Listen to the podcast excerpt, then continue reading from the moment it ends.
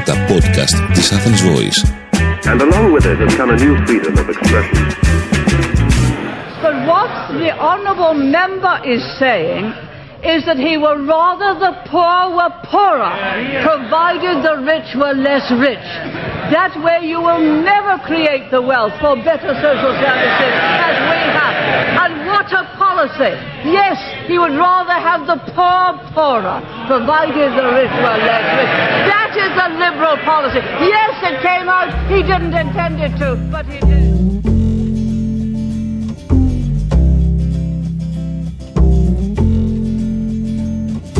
Holly came from Miami, FLA.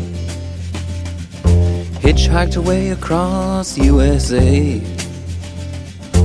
Plucked her eyebrows on the way, shaved her legs, and then he was a she. She says, Hey, babe, take a walk on the wild side. Said, Hey, honey, take a walk on the wild side. Η Μάργαρετ Χιλντά Ρομπέρτα Θάτσερ γεννήθηκε στις 13 Οκτωβρίου το 1925 στο Γκράνθαμ της Αγγλίας σε μια μικροαστική οικογένεια. Ο πατέρας της, Άλφρετ Ρόμπερτς, ένας πολιτικά δραστήριος άνθρωπος και πρόεδρος του τοπικού συμβουλίου, την επηρέασε όσο κανείς άλλος σε θέματα πολιτικής και δημόσιας διοίκησης. Στο κατάστημά του στην Κομόπολη του Γκράνθαμ, ένα ποντοπολείο της εποχής εμπορευόταν βασικά αγαθά. Αυτό το παντοπολείο όμως ήταν και ένα είδος ταχυδρομείου. Λάμβανε και παρέδιδε τις συντάξεις, κρατούσε την αλληλογραφία των κατοίκων, με λίγα λόγια γνώριζε τις εσωτερικές υποθέσεις των κατοίκων του Grantham και είχε σχηματίσει μια εικόνα του πώς διατηρείται μια κοινωνία εύρυθμη. Ποιος χρωστάει, ποιος κάνει σωστή διαχείριση, ποιος αποταμιεύει, ενίοτε έδινε και συμβουλές. Όλα αυτά συνέβαιναν εντός του καταστήματος. Στο πάνω πάτωμα βρισκόταν το διαμέρισμα της οικογένειας. Η μητέρα της, η Μπεατρίς Έθελ, ήταν μια γυναίκα που φρόντιζε την οικογένεια και την κοινότητα. Συχαινόταν τη σπατάλη των χρημάτων, αλλά και όσους τεμπέλιαζαν. Γι' αυτό, στον ελεύθερο χρόνο της, έκανε μαθήματα ραπτικής.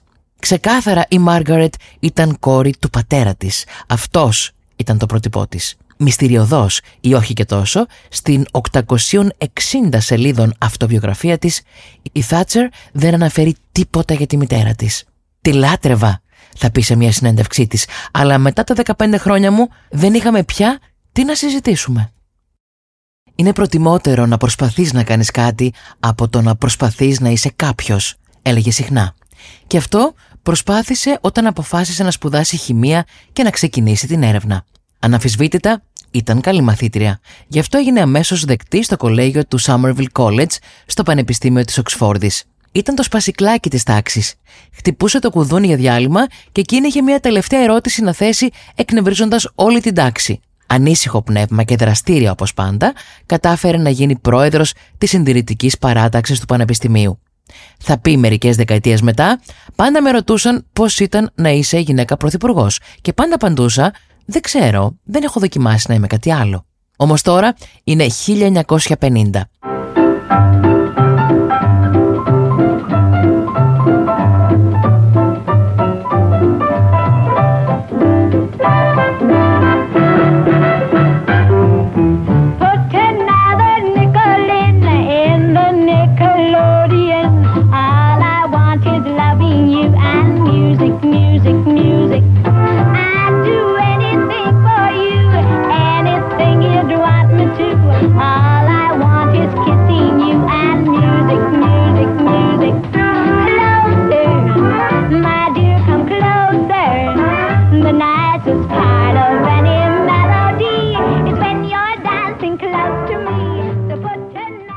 Τερέζα Μπρούερ αποθεώνει τη μουσική στο πιο αγαπημένο κομμάτι της εποχής. Η Θάτσερ έχει άγχος. Κατεβαίνει ως υποψήφια των συντηρητικών για την εκλογική περιφέρεια Ντάρτφορντ. Τα αποτελέσματα δεν είναι καθόλου καλά για εκείνη. Δεν θα επιτύχει την νίκη. Παρά την αποτυχία της όμως, αυτή η εμπειρία σήμαινε την αρχή της πολιτικής της καριέρας και την οδήγησε σε μια πορεία που την καθιέρωσε ως μία από τις πλέον επιδραστικές προσωπικότητες στο βρετανικό πολιτικό σκηνικό. Οι ομιλίες της κάνουν εντύπωση ακόμα και στους πολιτικούς της αντιπάλους. Οι πολιτικές εμπειρίες που απέκτησε στο Ντάρτφορντ της έδωσαν ένα καλό μάθημα για τις μελλοντικές της προσπάθειες στο κόμμα των συντηρητικών. Προσπαθεί ξανά στην επόμενη θητεία και αποτυγχάνει και πάλι. Δύο μήνες μετά την δεύτερη ήττα της, παντρεύεται τον Ντένι Στάτσερ.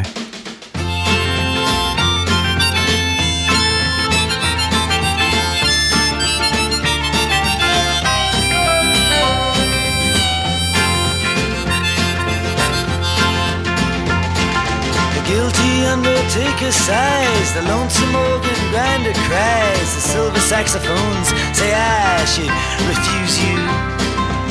Cracked bells and washed out horns blew into my face with scorn, but it's not that way. I wasn't born to lose you.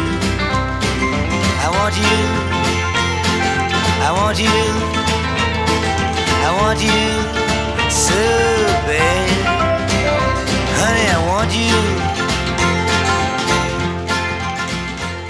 Γνωρίστηκαν μέσω ενός κοινού φίλου. Στο τέλος ενός πάρτι, ο Ντένις της πρότεινε να τη συνοδέψει με το αυτοκίνητό του στο σπίτι της. Εκείνη δέχτηκε.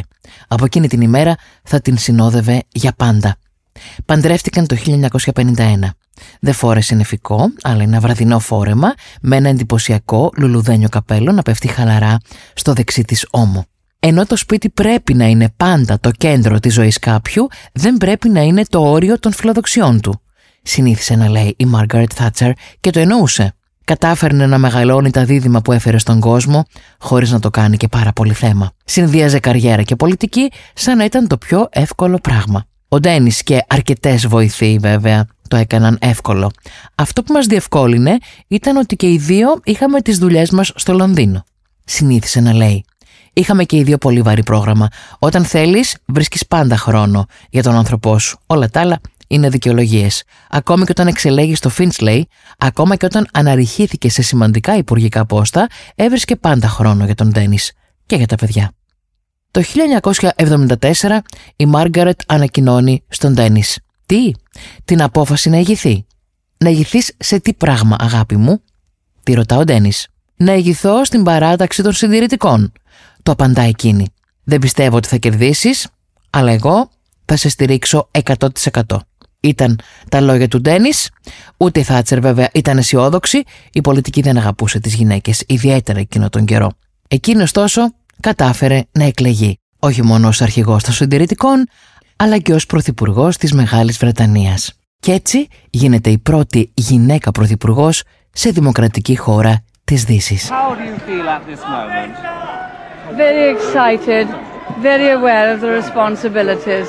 Her Majesty the Queen, has asked me to form a new administration, and I have accepted. It is, of course, the greatest honour that can come to any citizen in a democracy. I know full well the responsibilities that await me as I enter the door of number 10, and I'll strive unceasingly to try to fulfil the trust and confidence that the British people have placed in me and the things in which I believe. Μετακομίζουν στο νούμερο 10 της Downing Street. Παρ' όλα αυτά ο Ντένις δεν άλλαξε καμία από τις συνήθειές του. Αν ήθελε να πάει σε μια pub να τα πιει, θα έβγαινε, θα πήγαινε, θα τα έπινε. Αν ήθελε να πάει στο γραφείο με το μετρό, επίσης θα το έκανε. Αν ήθελε να κατέβει χωρίς συνοδεία μέχρι τα εμπορικά καταστήματα για να αγοράσει ένα καπέλο, θα κατέβαινε. Ήταν βράχος. Δεν παρέλειπε ποτέ κάθε πρωί να την χαϊδεύει, να την αγγίζει, να την υποστηρίζει με όλους τους τρόπους στο δύσκολο έργο της διακυβέρνησης, χωρίς να ανακατεύεται, αλλά και χωρίς να εξαφανίζεται. Της έδινε την αυτοπεποίθηση που χρειαζόταν. Όταν τα στρατεύματα της Αργεντινής μπήκαν στα Falklands, παραδέχεται ότι δεν είχε ιδέα πού διάολο βρίσκονταν πάνω στο χάρτη. Και δεν είχα σκοπό να ρωτήσω και να γελιοποιηθώ, είχε αναφέρει σε μια συνέντευξη. Αλλά σύντομα κατάλαβα ότι δεν ήμουν ο μόνος που δεν ήξερε πού ακριβώς έπεφταν αυτά τα αναθεματισμένα Falklands. Όταν έφτασε στο τέλος της θητείας της μετά από 11 χρόνια πρωθυπουργίας της, όταν οι συνάδελφοί της την καθαίρεσαν από την ηγεσία, ήταν εκεί ο Ντένις στη δυσκολότερη μέρα της ζωής της. Πάντα ήταν εκεί, επισημαίνει η ίδια. Στεκόταν σιωπηλός δίπλα μου, ειδικά εκείνη την ημέρα. Δεν χρειαζόταν να μιλάμε. Ήταν αυτή η ανθρώπινη παρουσία, το ανθρώπινο σιωπηλό χάδι που μοιραζόταν μια δύσκολη μου στιγμή. Και στις δύσκολες στιγμές οι άνθρωποι δεν χρειάζονται ούτε να συζητούν ούτε να υπεραναλύουν τι συνέβη. Έτσι τα κάνουν χειρότερα. Χίλιες φορές η σιωπή. Το να είσαι πρωθυπουργός είναι μια μοναχική δουλειά, έλεγε η Θάτσερ. Κατά μία έννοια θα έπρεπε να είναι, διότι δεν μπορείς να οδηγείς και να βρίσκεσαι ταυτόχρονα μέσα στο πλήθος. Αλλά με τον Ντένις εκεί δίπλα μου δεν ήμουνα ποτέ μόνη, ούτε ένιωθα μόνη. Τι άντρας, τι σύζυγος, τι φίλος θα πει γι' αυτόν. Oh my man, I love him so He'll never know All my life is just despair But I don't care But I love him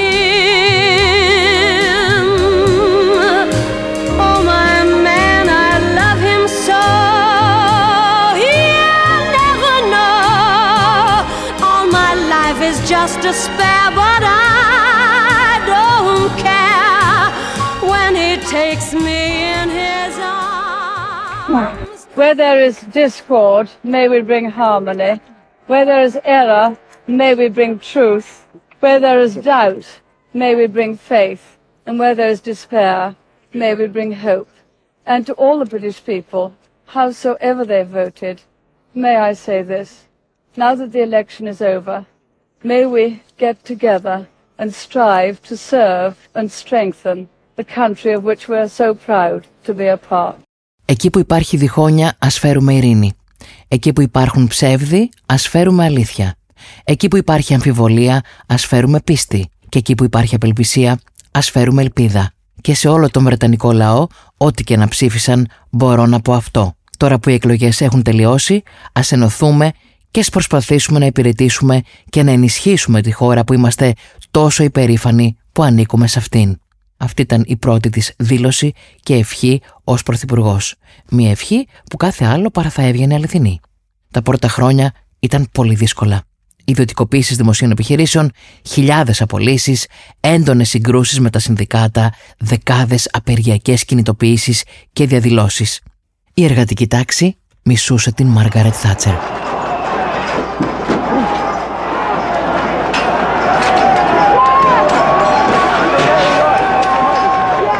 Margaret Thatcher embodied a great evil, and and in, indeed, you know, it wasn't just the miners; it was the entire working class of the country, which has suffered from uh, from her policies. Θα έπρεπε να το περίμεναν. Ω υπουργός του Τέντ Χιθ νωρίτερα στα δύσκολα χρόνια της χρεοκοπίας και θέλοντας να εξασφαλίσει χρήματα για την παιδεία της χώρας της, κόβει το δωρεάν γάλα από τα σχολεία.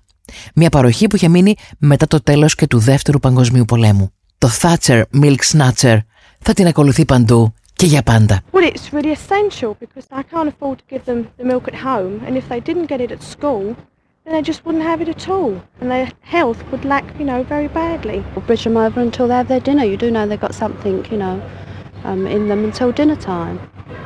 And, you know, and they're, they're not hungry. I know when I was a child I felt hungry and used to enjoy my milk. Από την δύσκολη κατάσταση της γενικευμένης δυσφορίας θα την βγάλει ένα αναπάντεχο γεγονός. Η Αργεντινή αποφασίζει να εισβάλλει στα Falklands. Τα Falklands είναι μια συστάδα νησιών που βρίσκονται μόλις 483 χιλιόμετρα από την νοτιότερη ακτή της Αργεντινής, ενώ 13.000 χιλιόμετρα μακριά απέχουν από το Λονδίνο. Ήταν μια βρετανική απικία από το 1833 και μέχρι η Αργεντινή να εισβάλλει σε αυτά έμεναν γύρω στους 1.800 κατοίκους. Η Μεγάλη Βρετανία είχε αρνηθεί να επενδύσει στην περιοχή αυτή για χρόνια.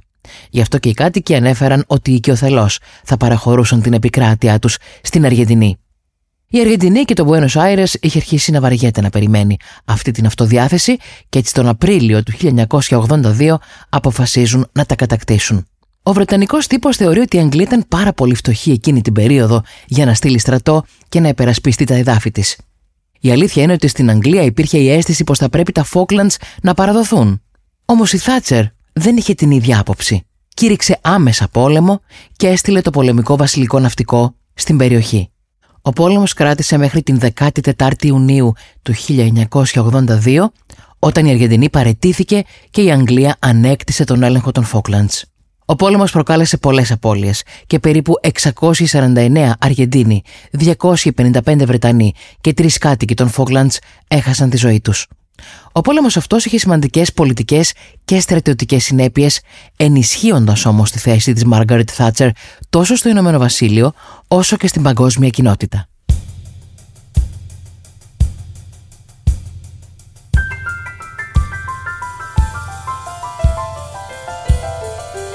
When it's summer in Siam and the moon is full of rainbows.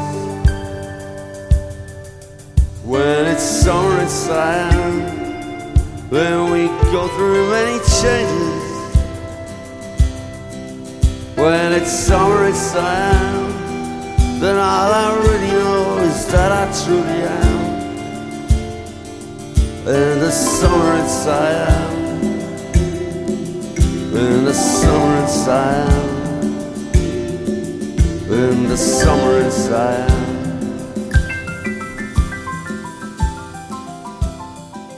Το 1984 στη Βρετανία σηματοδοτεί μία από τις πιο διάσημες και διχαστικές συγκρούσεις μεταξύ της κυβέρνησης της Μάργαρετ Θάτσερ και του Συνδικάτου των Ανθρακορίχων, γνωστή ως την απαργία των Ανθρακορίχων του 1984-85. Η σύγκρουση ξεκίνησε όταν η κυβέρνηση ανακοίνωσε την πρόθεσή της να κλείσει αρκετά ανθρακοριχεία, η πλειοψηφία των οποίων βρισκόταν στα βορειοανατολικά και τα μεσοδυτικά τμήματα της Αγγλίας. Οι ανθρακορίχοι, οι οποίοι ήταν ισχυρά οργανωμένοι μέσω του Συνδικάτου Ανθρακορίχων, το λεγόμενο National Union of Mine Workers, NUM, ξεκίνησαν την απεργία το 1984 ως αντίδραση σε αυτά τα σχέδια.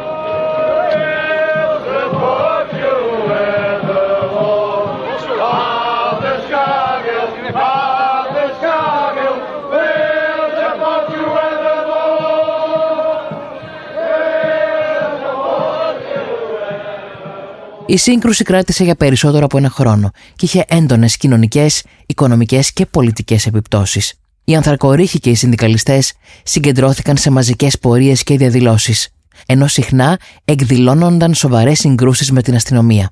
Η υπεργία τελικά έλξε με την ήττα του Συνδικάτου Ανθρακορίχων. Το κλείσιμο των ανθρακοριχείων και η απώλεια θέσεων εργασίας είχαν βαθύτατε συνέπειες στις κοινότητες που εξαρτώνταν από την εξόριξη άνθρακα, ενώ η σύγκρουση άφησε πληγές στη Βρετανική κοινωνία. Η απεργία των ανθρακορίχων είναι μία από τις πλέον εμβληματικές στιγμές στη σύγχρονη ιστορία της Βρετανίας. Η Θάτσερ κατάφερε να κλείσει 174 ανθρακοριχεία. Γράφτηκαν διάφορα τραγούδια που περιέγραφαν την αντίδραση και αντανακλούσαν το πνεύμα της εποχής. Πολλά από αυτά τα τραγούδια εξέφραζαν τη συμπαράσταση προς τους ανδρακορίχους και την αντίθεση προς τις πολιτικές αποφάσεις της κυβέρνησης της Θάτσερ. Ο Μόρισι θα γράψει το Margaret on the Guillotine.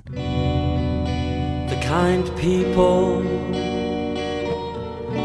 have a wonderful dream. Margaret on the guillotine.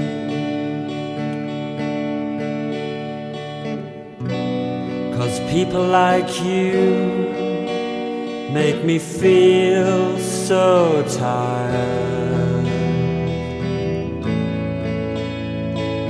When will you die?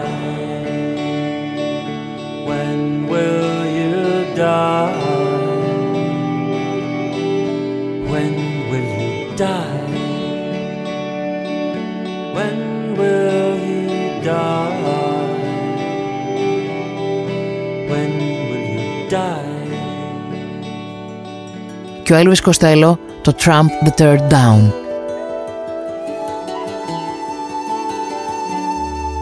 When England was the whore of the world, Margaret was her madam. And the future looked as bright and as clear as the black tower macadam. Well, I hope That she sleeps well at night, isn't haunted by every Αυτό το τραγούδι που προέρχεται από το άλμπουμ του Elvis Costello Spike του 1989 εκφράζει έντονη κριτική προς τη Θάτσερ και τις πολιτικές της. Ο στίχος «When England was the whore of the world, Margaret was her madam» είναι ιδιαίτερα προκλητικός και αναφέρεται σε πολιτικές αποφάσεις που επηρέασαν την Αγγλία εκείνη την εποχή.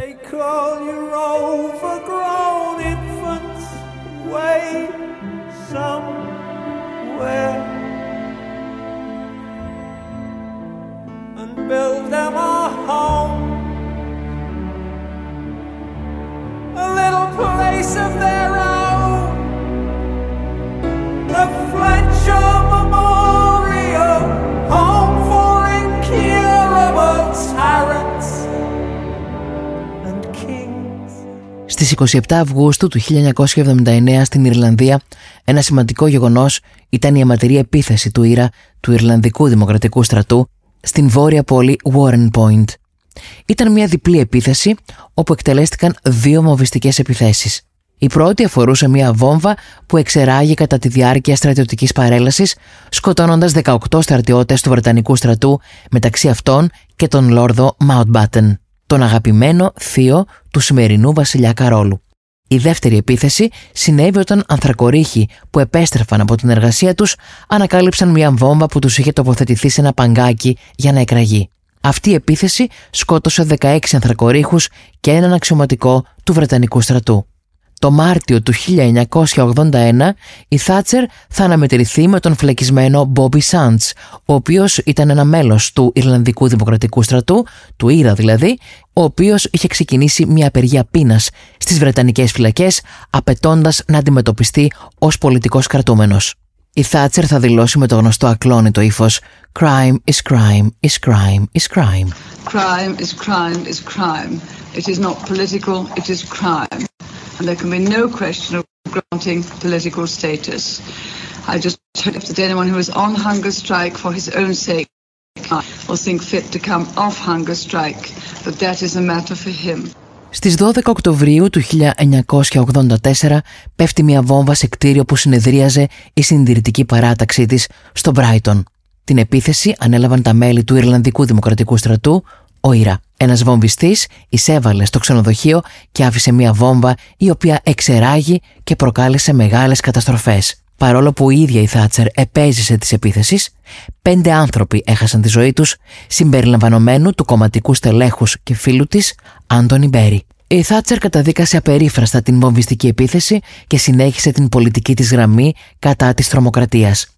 Η επίθεση αυτή αντιπροσώπευε ένα από τα πολλά γεγονότα που συνέβαλαν στην ενίσχυση της αποφασιστικότητας της Βρετανίας στον αγώνα ενάντια στην τρομοκρατία.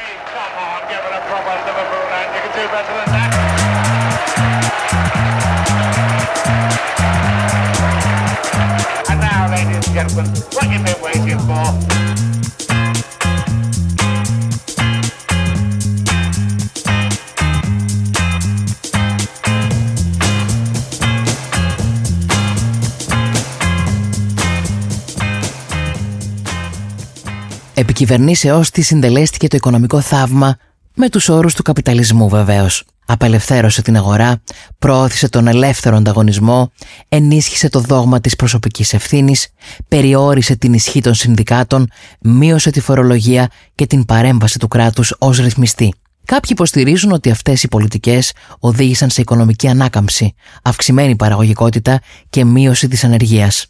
Άλλοι, ωστόσο, έχουν εκφράσει αντιρρήσεις για τις κοινωνικές ανισότητες που προέκυψαν και τις επιπτώσεις των περικοπών στο δημόσιο τομέα.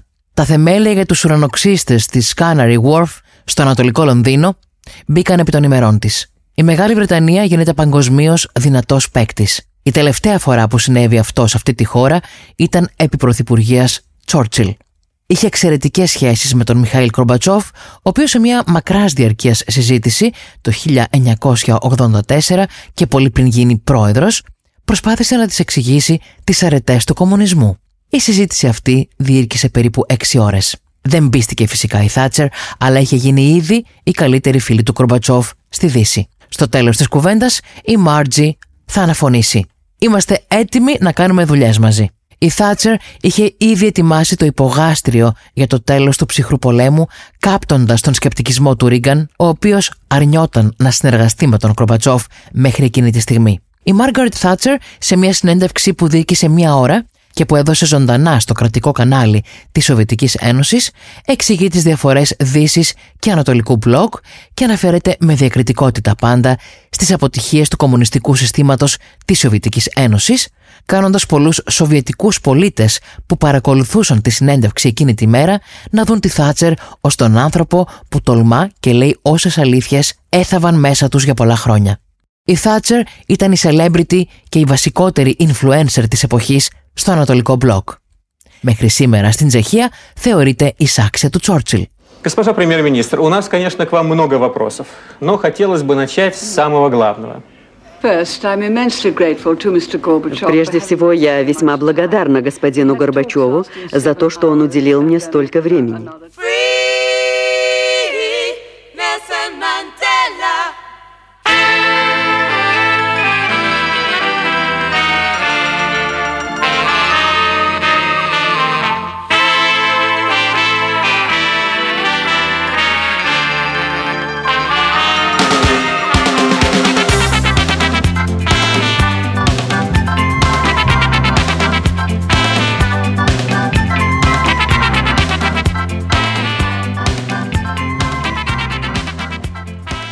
Στα αρνητικά του προφίλ της και το γεγονός ότι κάποτε θεωρούσε τον Νέλσον Μαντέλα ένα τυπικό τρομοκράτη. Υποστήριζε τα πρώτα χρόνια του Apartheid, αν και δεν παρέλειπε να θεωρεί απαραίτητες κάποιες μεταρρυθμίσεις που θα έπρεπε να γίνουν στο εσωτερικό της Νοτιού Αφρική.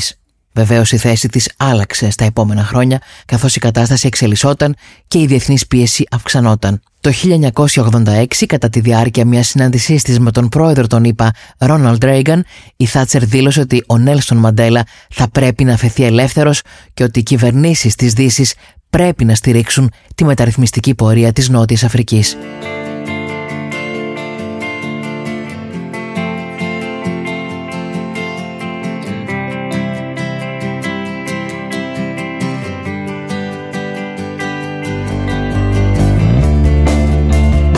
Getting away with it all messed up. Getting away with it all messed up. That's the living.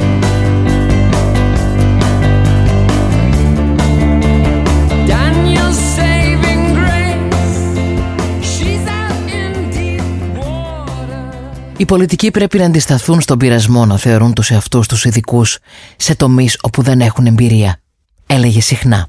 Ίσως γιατί αναγνώριζε τις δικές της αδυναμίες, όπως και τη δυσκολία να παίρνει κανείς αποφάσεις για θέματα που δεν γνωρίζει σε βάθος, αλλά τα αποτελέσματά τους επηρεάζουν τις ζωές χιλιάδων ανθρώπων. Αλλά αυτό δεν είναι πολιτική.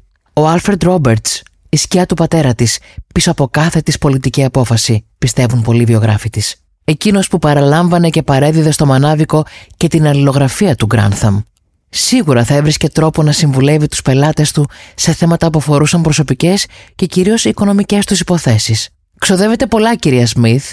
Συγκρατηθείτε με το ποτό κύριε Τέντερ. 15 κιλά πατάτες δεν θα καλύψουν τις ανάγκες του χειμώνα της πόλης μας Μάργαρετ. Δεν θα δίνουμε πάνω από 4 την εβδομάδα σε κάθε οικογένεια. The daughter of a Grantham corner shop owner, Margaret Roberts, came to dominate British political life like few in history. In the 1950s and 60s, the top ranks of the Tory party were an all male club. Now married as Margaret Thatcher, she was deeply aware that as a woman, a grammar school girl, a chemist, she offended on many counts. Ήδη εμφανίζονται τα πρώτα σημάδια της άνοιας. Τόσο οξύμορο, σε έναν εγκέφαλο τόσο διαυγή, ετοιμόλογο και κοφτερό.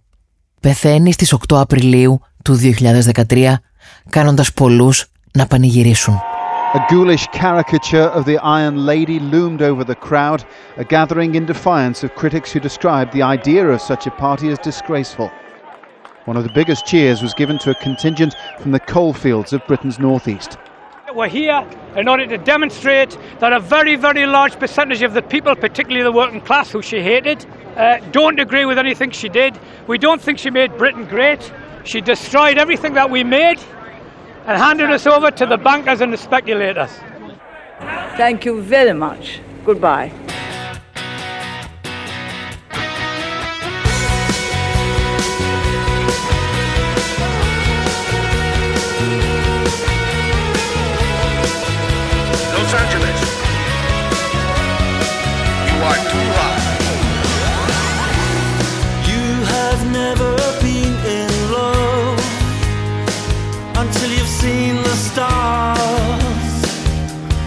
Reflect in the reservoir. And you have never been in